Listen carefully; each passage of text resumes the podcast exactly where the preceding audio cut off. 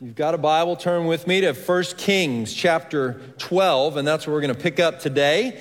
We uh, had time off of our series in 1st and 2nd Kings to hear testimonies and baptism last Sunday. Were you blessed to receive those testimonies and just hear what God is doing?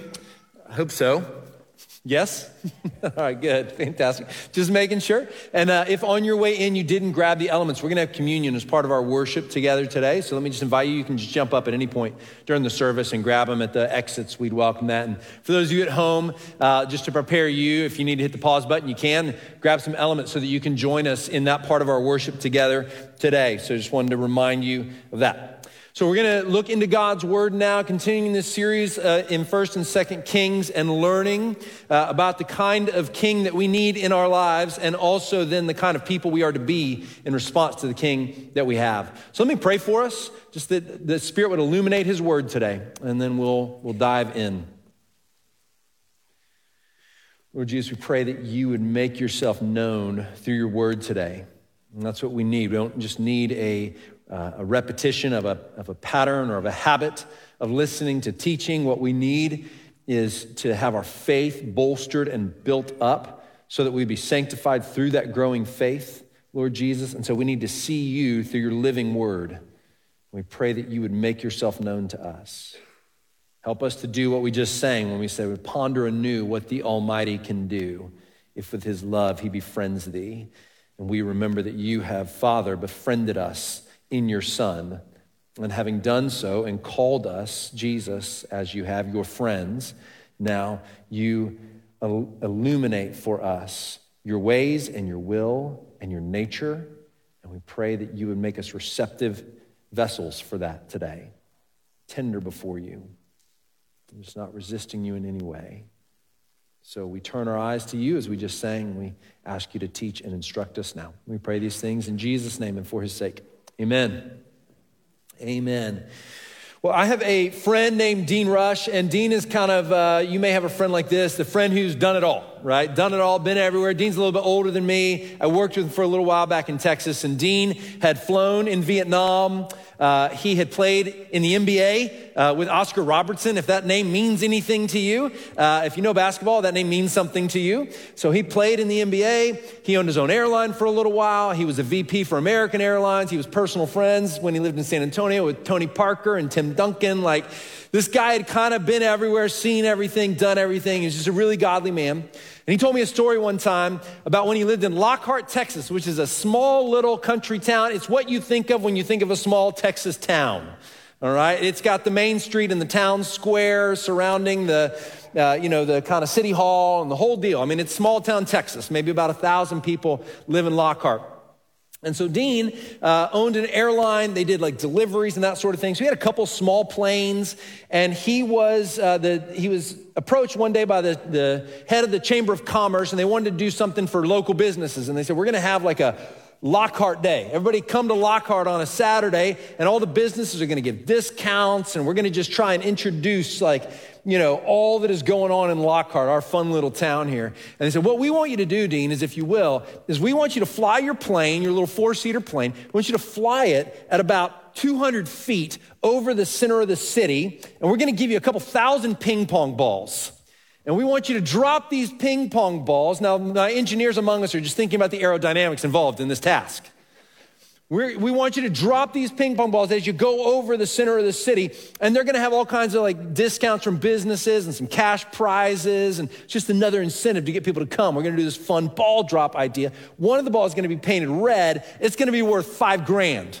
All right. So Dean says, "Sure, yeah, we can give that a try." And so he signs up for this. Now, what he did not tell his wife Vicky is that his son Ryan, who was 11 at the time, would be the one leaning out the door of the plane to drop the ping pong balls. But, you know, to this day, I don't know if Vicky, Vicky actually knows about that. And so uh, Ryan's, Ryan's full grown man, he survived this moment in life, all right? And so, uh, so th- about two hours before the whole shebang is about to go off, Dean gets word from the FAA, and, and don't quote me on all the heights here, but I think he was gonna fly at 200 feet, and they said, You cannot fly over the center of a city at 200 feet. That is unacceptable. You must fly at 2,000 feet. And so now the task has gotten quite a bit harder All right, so there's a little bit of a breeze. The 11 year old has got to figure out the timing on when to drop these things. And so they take off, and Dean tells me, now Dean's like in his 80s now, so don't get him in trouble, but he didn't fly at 2,000 feet. He probably flew at like 1,200 feet. That's still a multiple of like, you know, 10 over what he wanted to do. And so he's flying about 1,200 feet and he circles a couple times and he can tell the wind is up a little bit in town that day. And so he says, sure enough, he goes, okay, Ryan, it's time. Let's do it. And so they make their circle and they make their pass. And he goes, Ryan, open the door now. And he drops all the ping pong balls. And to this day, no one has ever found a ping pong ball in Lockhart, Texas. If you go there, that red ping pong ball is somewhere. And I don't know if the offer of five grand is still good. It's probably been 20 years, but Maybe just paint a ping pong ball red and show up in Lockhart at the Chamber of Commerce and say, I found it. Maybe you'll get five grand. You can get some good barbecue while you're there. It's the barbecue capital of Texas, which means it's the barbecue capital of the world. That's right. Thank you. I've trained you well in my eight years here. Man, I'm so pleased. Have you ever had a moment like my friend Dean where something sounded like a really good idea only to find out it was really not a good idea? Have you had these moments in life? Where you go, sounds good, I mean, I, like I thought it through. Some of you are even planners, and you like broke out the Excel spreadsheet and you did the you did the math, and you're like, this is a great idea. And somehow, when the moment comes, the great idea ain't so great, right? Our text today, First, uh, First Kings chapter 12, 13, and 14, is a section of First Kings which is all about spiritual decline because the people and the kings in particular involved embrace worldly wisdom rather than godly wisdom. What sounds like a great idea ends up to not be such a great idea. Godly wisdom gets replaced with worldly wisdom. And when it does, it always leads to spiritual decline.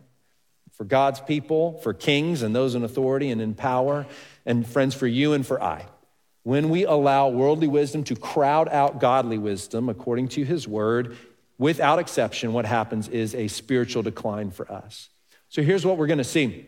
We're going to look at two kings today. We're going to look at King Rehoboam of Judah and King Jeroboam of Israel, the southern kingdom and the northern kingdom. And what you're going to find is I'm going to give you a summary. I just want to like tell you the story of the three chapters and how they unfold. And then we want to zoom in, if we can, and look at two specific snapshot moments, one from each of these kings' lives, to see how, for Rehoboam, worldly wisdom takes hold in the form of believing that he needs to use power harshly rather than gently, rather than to serve with power.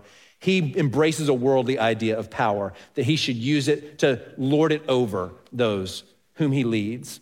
And with Jeroboam, what we're going to see is that the worldly wisdom takes hold in the form of convincing him that he needs to trust in his own strategies and devices to get ahead in life rather than trusting in God's promises.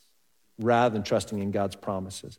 So I want to show you those two snapshots of their lives and invite you to see how God would invite you and I, as his people, to not walk in spiritual decline as we're going to see in this passage and through the rest of 1st and 2nd Kings, but to walk in a robust spiritual life, to walk with our King, our true and better King, in such a way that we find that our lives are full of power and joy and peace and hope and all the things that Jesus promises to us. So let's look at those things. I said first we need to do an overview. So just follow with me if you can now the way the story goes. If you remember when we left off two weeks ago in chapter 11, we had seen that Solomon sort of started well, and then by the end, he's not doing so well. And we saw the cracks, the fissures in the foundation when we saw him begin to embrace wives from these other countries who worshiped other gods. And then by chapter 11, the seeds of that of those unrighteous choices are full blown, and he's now setting up worship to false gods by the end of his time as king. Now, at the end of chapter 11, God comes to Solomon and he says, I've appeared to you multiple times. I've promised you that if you would walk with me and worship me only and lead my people faithfully, that I would have your sons on the throne for generation after generation, and it would go well with you. And I'm still going to honor my promise to David, but you will now be taken off the throne, and I'm going to divide the kingdom. That's what he tells him in chapter 11. He sends a prophet named Ahijah, and Ahijah shows up and he says to Solomon, I'm going to tear from you 10 tribes, and that's going to be the northern kingdom. And for the sake of my servant David, you will keep two. You will keep Judah and you will keep Benjamin. So from this point forward in the book, this is a tragic moment of of massive spiritual decline among the people of God, we will now not have one king over the people, we will have two. There will be a king of Judah and there will be a king of Israel. Israel being the northern kingdom, Judah being the southern kingdom. And we will, every time we come together, pretty much be looking at who's king in Judah and who's king in Israel and how are they acquitting themselves as kings. So that's what happens at the end of chapter 11. Then we come into chapter 12. He has promised in chapter 11 to Jeroboam, the son of Nebat. He says, I will make you the one who I give the king, the northern kingdom to. And so Jeroboam then gets chased out of town into Egypt by Solomon. He lives there for a while, and then Solomon dies. And when Solomon dies, his son Rehoboam comes to the throne. Again, still just over one kingdom. Jeroboam comes back. They have a discussion through the foolishness of Rehoboam. He then fulfills the prophecy of the Lord and loses the 10 northern kingdoms. We start focused on Rehoboam and what he does, the snapshot of his life. Then we zoom over, if you will. We ping pong ball over. Do you like that little tie in to the illustration? We ping, you're with me, you're catching on, good job. We ping pong ball over to Jeroboam, and now the focus is on him and what he does. And we might think that there's going to be this really great moment where Jeroboam has received this promise from God and he's going to trust him and he's going to establish the northern kingdom and he's going to walk faithfully with him. And as God said, he would just bless Jeroboam's children and their children's children, and they would be faithful kings over Israel and the northern tribes. But that's not what we find out. What we find out is before Jeroboam has even had a chance to begin to reign, he's already trying to do things that dishonor God. And that's the snapshot we're going to look at today. God then sends a prophet to Jeroboam in chapter 13, and he warns him and he even, when Jeroboam tries to strike out at the prophet and God strikes him physically because of it, he then heals Jeroboam and shows him mercy. So there's this moment where we think, okay, Jeroboam's received the mercy of God. Maybe he's going to get it. Maybe he's going to see it. There was also a moment right before we left our focus on Rehoboam where he is going to try and go take the kingdom back from Jeroboam. He's going to try and reunite the kingdom. And God says to Rehoboam, don't do that. This is from me. I don't want you to do that. And Rehoboam listens and doesn't do it. And so now we've got this moment. Here's the tension in the middle of our, if you're just reading this all in one sitting, you're going to get this moment of tension where you're going, maybe Rehoboam's going to get it. He's going to see God's instruction. He's followed it. Maybe he'll end up repenting and being faithful. And now Jeroboam's received a warning because he's begun to walk in ways that aren't good. And maybe he's going to listen. And then in the middle of our passage, God hits the pause button. We're not going to talk much about this today. And he focuses on a prophet. A prophet shows up, and he's the one who tells Jeroboam that trouble is coming for him if he doesn't turn around. And as if to say, I'm just going to leave that there for a second so that you can sit with that and wonder, what is Jeroboam going to do? I'm going to focus on that prophet for a minute. And there's this interesting story in chapter 13 about the prophet and his disobedience to the Lord. And here's the whole reason for that. In the coming weeks, you're going to find that the prophets are going to become really important characters. You may have even heard of some of them Elijah and Elisha. Has anyone heard these names from the Bible? All right, so they're going to become the focus of the chapters that come. We're actually going to lose focus on the kings for a little while, and we're going to focus on the prophets. And here's why because the kings are unfaithful, so God sends prophets who are faithful. They're going to be the ones that represent faithfulness throughout the book. They're going to be the hope in the book. But as if to say, even the prophets have to obey my word or they face the consequences as well. You don't get some special uh, dispensation of acceptance just because you serve in this role. If you don't do what I say, you face consequences as well. So, this prophet in chapter 13, he obeys at first and then he doesn't obey, and he faces God's disciplinary hand because of it. Now, all that is there to introduce the prophets, which are going to become very important in the chapters to come. But then it's like we hit the unpause button and we go back to Jeroboam. So here we go. How's he going to do? Church, how do you think he's going to do? Not well. It's highly discouraging. The next thing that happens is Jeroboam continues to walk in his sins. He refuses to turn around. Friends, God so often will discipline us and show mercy to us so that we would turn around and not keep going the way that we're going, and Jeroboam ignores him. And sometimes so do we, yes? He says, No, no, no, turn around. Jeroboam won't do it. So he sends another prophet. And this time there's grave consequences for Jeroboam's family. And he says to him, You will no longer have anyone on the throne. I am going to cut off your line. In fact, all your male children will die now as a result of your unfaithfulness, and none of them will come to the throne. He's going to have one son who comes to the throne for like a blip on the radar, and then no more children will exist for Jeroboam. He goes from the promises of God in chapter 11, I'm going to put you on the throne, to becoming the symbolic reference through the rest of the entire book of 1 Kings and 2 Kings of the unfaithful king. He becomes the representation of it. So every time a king is unfaithful, almost without exception in the book, they will say these words He walked in the ways of Jeroboam, the son of Nebat. Now, how would you like it if your name became synonymous with unfaithfulness? If every time someone referenced your name, Trent, they walked in his ways, and what that meant was they failed royally. I would hate it if that's what my name came to represent. Would you hate it if that's what your name came to represent? That's what's happening to Jeroboam in this passage. He will be the representation of all that is bad, of all that is wicked, and of all that is unfaithful. Now, we hit the unpause button and we return to Jeroboam, and boy, were we disappointed. But now we turn to chapter 14 and we return to Rehoboam at the end of chapter 14. So now here's our bookends of our section. We started with Rehoboam. He's unfaithful. The kingdom is taken from him. But the last time we saw him, he listened to God and he didn't go attack the northern kingdom. So maybe, maybe when we come back to his story, we're going to find that he's been repentant and he's walking in faithfulness. You think maybe? Unfortunately, no. We return to Rehoboam as the bookend of our, of our section.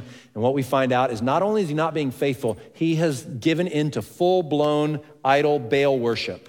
He has set up false altars, false idols, and he's leading the people to worship a God who is not God. And that's where we find Rehoboam when we return to him. And that is the end of his story, unfortunately. Now, that's the overview. Everybody with me so far, yeah? Okay, now let's zoom in, like I said, and let's look at one story from each of these men's lives and what we learn from them about how spiritual decline results from the embrace of worldly wisdom in place of godly wisdom. So, chapter 12, let's look at verses 1 through 16. Let me read the story and make a few comments as we go, all right? So, here we go. Rehoboam went to Shechem, for all Israel had come to Shechem to make him king. And as soon as Jeroboam, the son of Nebat, heard of it, for he was still in Egypt where he had fled from King Solomon, then Jeroboam returned from Egypt, and they sent and called him. And Jeroboam and all the assembly of Israel came and said to Rehoboam, Your father made our yoke heavy. Now, therefore, lighten the hard service of your father and his heavy yoke on us, and we will serve you. He said to them, Go away for three days, then come again to me. So the people went away. All right, pause real quick. Let me a little commentary here. All right. So the first thing we see is hopeful.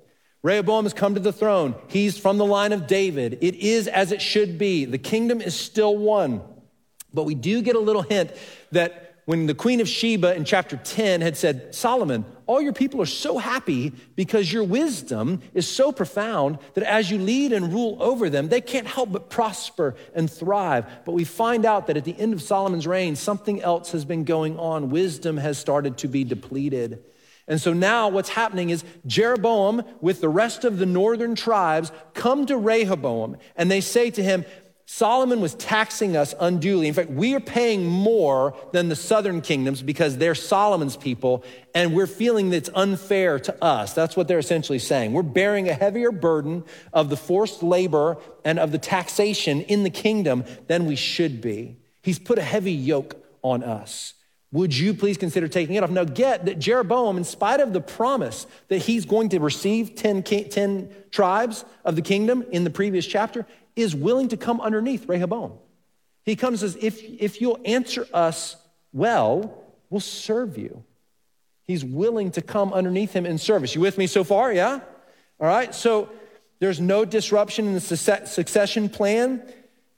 Rehoboam even wisely asks for three days to consider their request. Is that wisdom? Yep. He sits and he weighs it. Now let's see what happens next.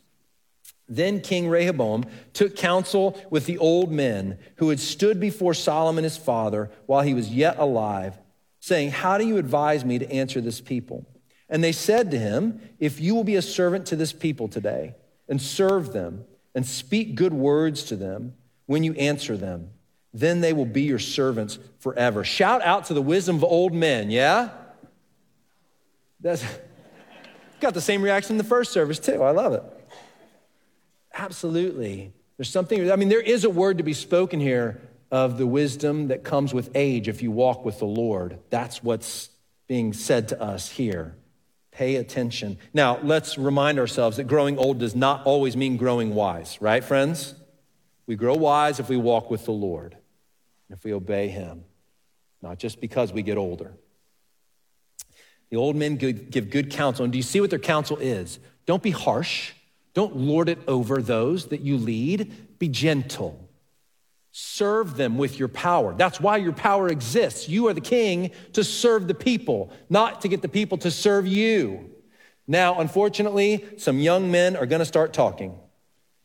But look at what happens next. Verse 8 But he abandoned the counsel that the old men gave him. We're told that he abandoned it before he's even gotten the counsel of the young men. In other words, what we're supposed to learn is his heart was closed off to wisdom, he wasn't listening he abandoned the counsel the old men gave him and took counsel with the young men who had grown up with him and stood before him. In other words, he had foolishly surrounded himself with foolish young men. And he said to them, What do you advise that we answer this people who have said to me, Lighten the yoke that your father has put on us? And the young men who had grown up with him said to him, Thus shall you speak to this people who said to you, Your father made our yoke heavy, but you lighten it for us. Thus shall you say to them, My little finger is thicker than my father's thigh. That's a weird thing to say.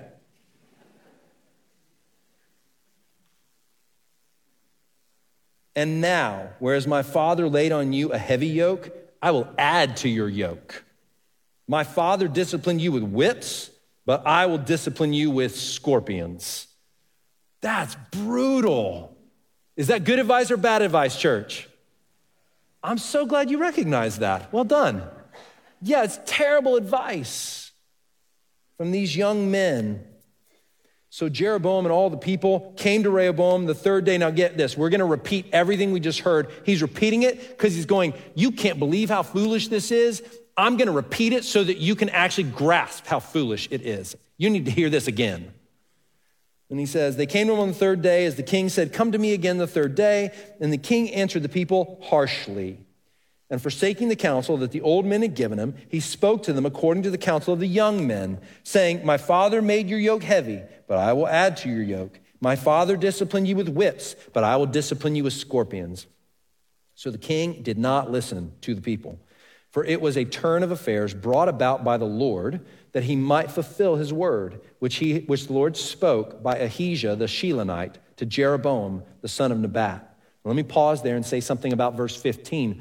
We don't have time to fully unpack this, but this is, a, this is a reality, a biblical reality that every biblical Christian needs to get really comfortable with. There's a tension in the scriptures. Again and again, we will find that God says, I am doing something and I'm using these human beings and their decisions and their choices and their operating to do it and I'm the one causing it, but they are culpable. They are responsible. You will find that again and again and again in the scripture. To us, it can be hard to make sense of. It can feel almost like a contradiction. It is not. God is di- dictating and telling you, I am sovereign and I control what takes place in all the kingdoms of the earth. And those who make those choices yet are still responsible for the choices that they make. You with me? All right, so I know I'm that's a huge like matzo ball that I just put out in front of you, and I'm just gonna move on from it. All right? But that's a concept that you need to get really comfortable with as a biblical Christian. Now, he goes on, verse 16, and he says, And when all Israel saw that the king did not listen to them, the people answered the king, What portion do we have in David? We have no inheritance in the son of Jesse. To your tents, O Israel. Look now to your own house, David. So Israel went to their tents. That's a euphemistic way of saying the kingdom has now been divided.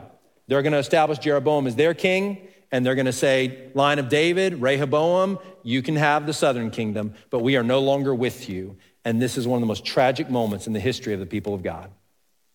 Because a king, in his foolishness, chose to ignore godly wisdom and appeal to worldly wisdom or operate in worldly wisdom. Now, let's make a few comments here for us because there's a lesson to be learned here about how we use power and what worldly wisdom around power looks like, right? Whatever authority you may have, you may be a big brother, big sister, you may be a president of a club at school, you may be a boss, a CEO, you may just, you know, uh, be a parent right? You have authority, you have influence, you have power. And there is a line of thinking within worldly wisdom that says power exists for power's sake. Power is preeminent. Power is the primary concern of people. In fact, there are whole schools of thought that get misled about how often power is misused. But at the end of the day, the world views power as a zero sum game one that is to be possessed at all costs, that power exists for power's sake, and that is the exact antithesis of biblical wisdom around power. Biblical wisdom around power says power is only ever given for the sake of serving. You have power to serve others, your brothers and sisters in the Lord, and your neighbor. That's why it exists, and it's the only reason why it exists. You do not serve the Lord if you use power for your own sake or for the sake of power but you serve the Lord faithfully and well if you use power to serve others. Always, only, always. Yes, church? It's, it's a simple thing, but it's hard. It's really hard. Now, why does Rehoboam ignore the wisdom of the older men in favor of the wisdom of young men? And let me give a warning to those of you who are younger and who are finding yourself given power, given authority. And again, it may be a small amount, it may be a big amount. Here's what I want to warn you there's something in our youthfulness before we have had time to mature that causes us to want to use power and to lord it over people in such a way. And here's what it is it's vanity and insecurity. Vanity and insecurity are typically the sins of youthfulness. And because when we're young, we are insecure that we can actually possess power and walk in it in a way that our power will be secured without us having to put our thumb down on the people over whom we have power that God will sustain us in our power. And if we use it in a way that honors Him, we're good. There's also a vanity in us that wants to show how strong we are, it wants to show how strategic we are. It wants to show how powerful we are. And so we say things like, oh, yeah, you think that was bad? Wait till you see what I can do. I'll discipline you with scorpions. We take up those kinds of. I hope none of you have said, I'll discipline you with scorpions. But you've probably done the moral equivalent at some point. Now, friends, here's what I want to say to you, particularly my young friends guard yourself. Guard yourself against receiving power at too young an age. Say no sometimes. I'm not ready for that. The humility of that is remarkable. Don't assume that power belongs to you. Whenever you have it, always remember this simple lesson. Remember the lesson of Rehoboam. Power is to be used to serve. That's what the old men say, right? If you will use the power you have to serve others. But Rehoboam, in his vanity and in his insecurity, can't hear it. He doesn't have ears to hear. It's why it says he abandoned their counsel before he ever even received the counsel of the young men. He didn't have wisdom, he didn't have ears to hear godly wisdom because he was too consumed with his own possession of power, his own security, his own insecurity, his own vanity. So, friends, recognize that, and we have to walk in a different way. I mean, listen to this too. If you've ever read the book of Proverbs, anybody read the book of Proverbs? The whole book is set up as instruction from a father to a son, and at some points, a mother to a son, saying, Hey, listen to me, and in your older days, you won't go astray. Listen to what I have to say. Now, who wrote most of the Proverbs? A man named Solomon. Who is whose father? Rehoboam. Rehoboam's dad wrote these words in Proverbs 15:1. A soft answer turns away wrath, but a harsh word stirs up anger. Who is Rehoboam not listening to? His own father, not just the counsel of the older men in his kingdom. So, here's the thing I said this whole book, this whole section is about spiritual decline, sort of a precipitous spiritual decline. Here's the thing let's bottom line it, friends if you don't use whatever power you have to serve, whatever time, talents, treasure God has given you, if you don't use it to serve, you will spiritually decline. That's the lesson for you. You will spiritually grow. You cannot just say, Well, I'll serve when opportunities arise. You must have a plan for it. You must be intentional about it. You must have a way of saying, I have time, I have talent, I have treasures, I have these things. They are all in the service of the Lord. He is my king. I will give to him, and this is my plan for doing so. I will teach the Sunday school class. I will be a part of the community organization where I'm trying to share the gospel with those around me. I will give my time to the local schools. I will invest in our youth ministry. You get what I'm saying, yes? Without exception, if you have no plan to serve with the gifts God has given you, you will decline spiritually. There's no middle ground. But if you will use them to serve, what will the opposite be? You will grow. You will grow and you will thrive spiritually if you will give yourself to the service of the Lord. That's why you have the things you have. If you use them well, you grow. If you don't, you shrink back and you decline. And there is no in between. There's no, I just stay in the same place. That doesn't exist. Everybody with me so far? That's the snapshot from Rehoboam's life. Let's look at a snapshot from Jeroboam's life, shall we? So go a little bit further down into chapter 12, and we're going to start in verse 25. So, where Rehoboam forgets to serve, Jeroboam forgets to trust. Now, remember, Jeroboam has promises from God, specific promises about becoming the king. And here's what we find it's one thing when we've all felt the pressure of life and at moments shrunk back from doing what we should have done. Have you been there? Yes? You should have done it. You should have spoken it. You should have risked it. You should have, you know, taken the challenge up and you shrunk back because it was, there was pressure and it was difficult. And here's what's interesting about Jeroboam he's going to shrink back before anything ever happens, before there's any difficulty, before there's any challenge to his authority. He immediately does not trust God but trust that he can come up with a strategic way to hold on to his kingdom. Here's what we find. Verse 25. Then Jeroboam built Shechem in the hill country of Ephraim and lived there. And he went out from there and built Penuel. And Jeroboam said in his heart, Now the kingdom will turn back to the house of David. If this people go up to offer sacrifices in the temple of the Lord at Jerusalem, which is what the law requires them to do. Then the heart of this people will turn again to their Lord, to Rehoboam, king of Judah, and they will kill me and return to Rehoboam, king of Judah. This is like day one on the throne, and he's already freaking out. Do you see it? So the king took counsel and made two calves of gold. Have we seen this before? And he said to the people, You've gone up to Jerusalem long enough. Behold your gods, O Israel, who brought you out of the land of Egypt. And he set one in Bethel, and the other he put in Dan. Dan is as far north as you can go in Israel. Then this thing became a sin, for the people went as far as Dan to be before one. He also made temples on high places and appointed priests from among all the people who were not of the Levites. And Jeroboam appointed a feast on the 15th day of the eighth month, like the feast that was in Judah and he offered sacrifices on the altar. So he did in Bethel, sacrificing to the calves that he made. And he placed in Bethel the priests of the high places that he had made.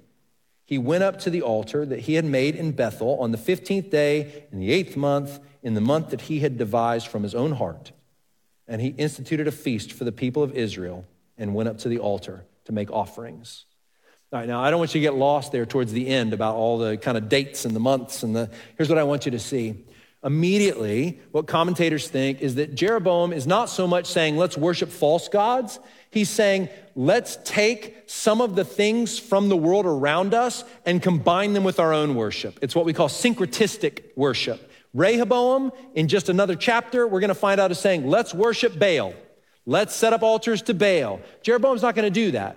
He's going to say, hey, Israel, your gods, we can represent them through this golden calf that I'm gonna make. And I'm gonna put one in Bethel, I'm gonna put one in Dan, and we're gonna go there to worship because this is his strategy. I don't want them to worship the biblical way that God commanded because they'll be too tied to their brothers and sisters in Judah. And then they'll return and reunite the kingdom. So I'm gonna set up new priests that aren't in, according, in accordance with the word of God. I'm to set up new temples so they don't have to go to the temple that God made and blessed. I'm going to create a whole new system of sacrifice so that we don't obey the sacrificial system. Essentially, I'm going to take and mirror through feasts and priests and temples everything that is true worship, but I'm going to just tweak it enough so that it keeps people aside from the true worship of God and keeps them loyal to me. Now, here's what's interesting about that is that one, there is today a version of Christianity, which is no Christianity at all, which attempts to take worldly thinking about things like power and sexuality and identity and put them on top of a biblical worldview, and you can't do it. Without exception, a biblical worldview contradicts those things. That's why it's so imperative that every Sunday we come together and we open God's word and we say, What is the truth according to your word? So that when we have to think about current events and current affairs and philosophies that are out there, that we know how to examine them according to what God's word says and take what is right and good and reject what is false. Because you cannot put worldly philosophies on top of biblical truth without it completely contradicting and undercutting biblical truth. You with me? So that's super crucial to what's happening here. That's what Jeroboam is doing. He's trying to introduce sort of subtly false forms of worship that will ultimately lead the people off track. And he's doing it because he doesn't believe what God promised him. God had promised him, You will be king over these 10 tribes. I've torn them away from, from Rehoboam, and I'm giving them to you. And in spite of that promise, the first thing that he's doing is trying to figure out how to use his own strategy and his own wisdom and his own ways to shore up and to secure his kingdom. Now, friends, how often do we do the same thing? Do we say, I know that God has promised me that I'm his son or his daughter. I know that he's promised to watch over me and keep me, to provide for me, to protect me. I know he's promised me all those things. But you know what? I'm feeling pretty isolated and alone, so I'm going to go after this relationship that I know is sinful and I don't need to be in. I'm going to pursue this method of parenting because I'm freaked out about the choices my kid is making rather than trust that God's word is true and good and I can walk in it and it will, it will lead my family well and wisely. I mean, just go scenario by scenario by scenario, right? And just recognize how often we fail to trust what God's word says, which is that all the promises of God are what for us in Christ Jesus? Yes and amen. Think about what 2 Peter chapter 1 verse 4 says when it says through the promises of God we begin to bear the image of God. In other words, says you want to grow in faith, know what God has promised and then walk in those promises and as you do what will happen is you'll become more like Christ. You become partakers of the divine image is what is how Peter says it. Partakers of the divine image through the precious and very great promises that we have in Christ Jesus through his immense power. Now, when we take things in our own hand, especially when we do things we shouldn't, then we're failing to trust God. So, again, the spiritual decline theme, here it is. If you take matters into your own hand to work strategically your own way, you can't help but spiritually decline. There's no way to go, well, I'll work my own pathway, but I'll still stay spiritually strong. You will not. Spiritual decline will be the result for you and for all those around you, by the way. Let's not be overly individualistic here. You recognize that the choices you make impact everybody else around you, yes? They do. Like your choices impact our life together as a body. My choices impact you in ways that go that are unseen, but they're real. Right? And they take hold over time. Your choices impact me. That's part of being a body together. Right? The hand is not unimpacted by the eye. Everybody with me? All right. So now, look, great lessons here to learn. Like, don't be like Jeroboam and don't be like Rehoboam. And we could just be like, okay, great, got it, right? But let me build up your faith. Because what we need is not just to go, don't be like Jeroboam and don't be like Rehoboam. Let me show you why you have the power to walk in a way different than the way they walked. Let me show you why you have the power and the joy and the hope of being able to trust God in the way Jeroboam did not, and also in the way Rehoboam did not, to embrace uh, God's ways and his will for his life, to use power well. You have the ability to do it, and here's why because you and I have a better king. We have King Jesus who, unlike Rehoboam, rather than say, I will use my power for the sake of my power, and the only one who ever rightly in all of human history could say, I have every right to be harsh with my power, I have every right to be authoritative with my power, chose not to be that way with his power, but to use it to serve us, to lay down his life for us. That's his declaration of the purpose of power. Listen to Philippians chapter 2, verses 5 through 11. Just one text that illuminates this glorious goodness of our King Jesus. In verse 5, we find this word Have this mind among yourselves, which is yours in Christ Jesus, who, though he was in the form of God, did not count equality with God a thing to be grasped, but emptied himself by taking the form of a servant, being born in the likeness of men and being found in human form, he humbled himself by becoming obedient to the point of death, even death on a cross. Therefore, God has highly exalted him and bestowed on him the name that is above every name, so that at the name of Jesus, every knee should bow in heaven and on earth and under the earth, and every tongue confess that Jesus Christ is Lord to the glory of God the Father. Friends, do you see our King? He lives in you. The one who said, I will not use my power to serve me, I lay down my power to serve you. I will come and embrace not just your humanity, I will embrace the most horrific form of death known to man to pay penalty for your sin.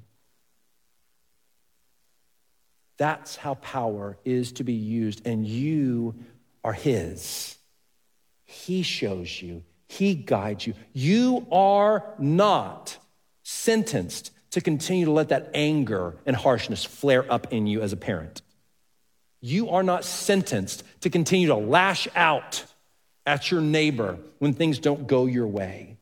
You are not sentenced to use your authority at work harshly you have freedom in Christ, who has not just shown you how to live, but has taken up residence in you and now frees you from that former predisposition towards harsh use of power and anger and declares to you, You are mine, and I am the king who uses my power to serve, and now you will be like me.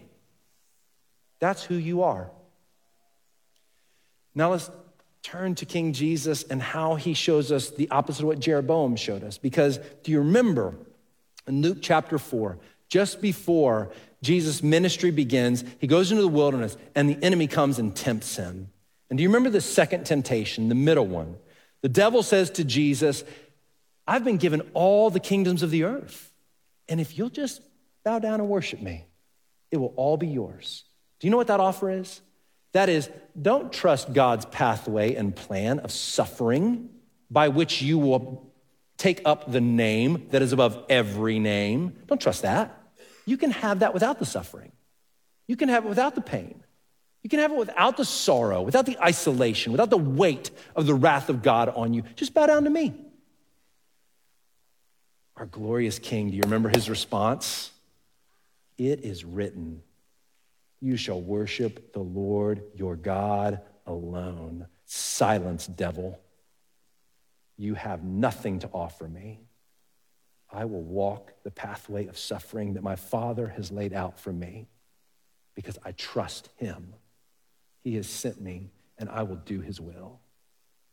And had he not, we would be lost.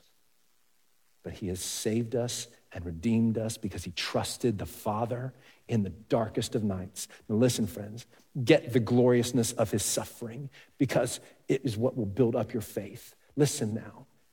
He obeyed and trusted God all the way to the point of separation from the Father to the point of saying, Where have you gone? I'm all alone under the weight of sin. I am in utter darkness. You have forsaken me. I have no ability to see you. I am under the crushing weight of it all. He was isolated from the one whom he had only known perfect fellowship with for all eternity.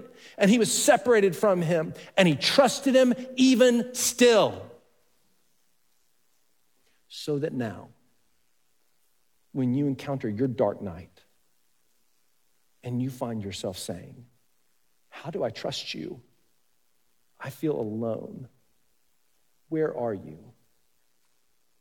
I don't feel hope. I'm afraid. I don't know what to do. You will only, ever, always hear back to those words I am right here with you. Because he was separated. You never have to be. You will never be asked to trust God in the absence of God.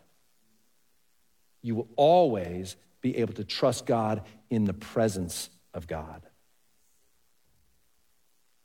because of Jesus. That's our King. That's our King. He trusted to the last measure. And God has given him the name that is above every name. Friends, in particular, for those of you who have not placed your faith in Jesus, I've been praying for you, asking God that today would be the day of salvation in your heart and in your mind. Just here, you don't have to serve yourself and you don't have to serve any earthly king. You don't have to look any longer to any other thing for protection and power and provision. You have a king who offers it to you. And he is a king who has trusted the Father perfectly and can show you how to do it. And he's a king who has laid down harshness in favor of service. And he invites you to come under his lordship and be free from the anger, be free from the angst, be free from the harshness. He invites you, as Ian said at the beginning of our time together, into a flourishing and thriving like you have never seen and never known. And he is gentle and lowly, and he welcomes you. He welcomes you. So, church family, what, what moves us forward, more like Jesus, a little bit more each day, is faith. It's setting our eyes on Him and seeing His glory and His beauty. It's not just learning lessons from old kings who did bad things. It's setting our eyes on Him and say, Yes, there He is. He's the one. Adoring Him, rejoicing in Him, and as we do, we become like Him.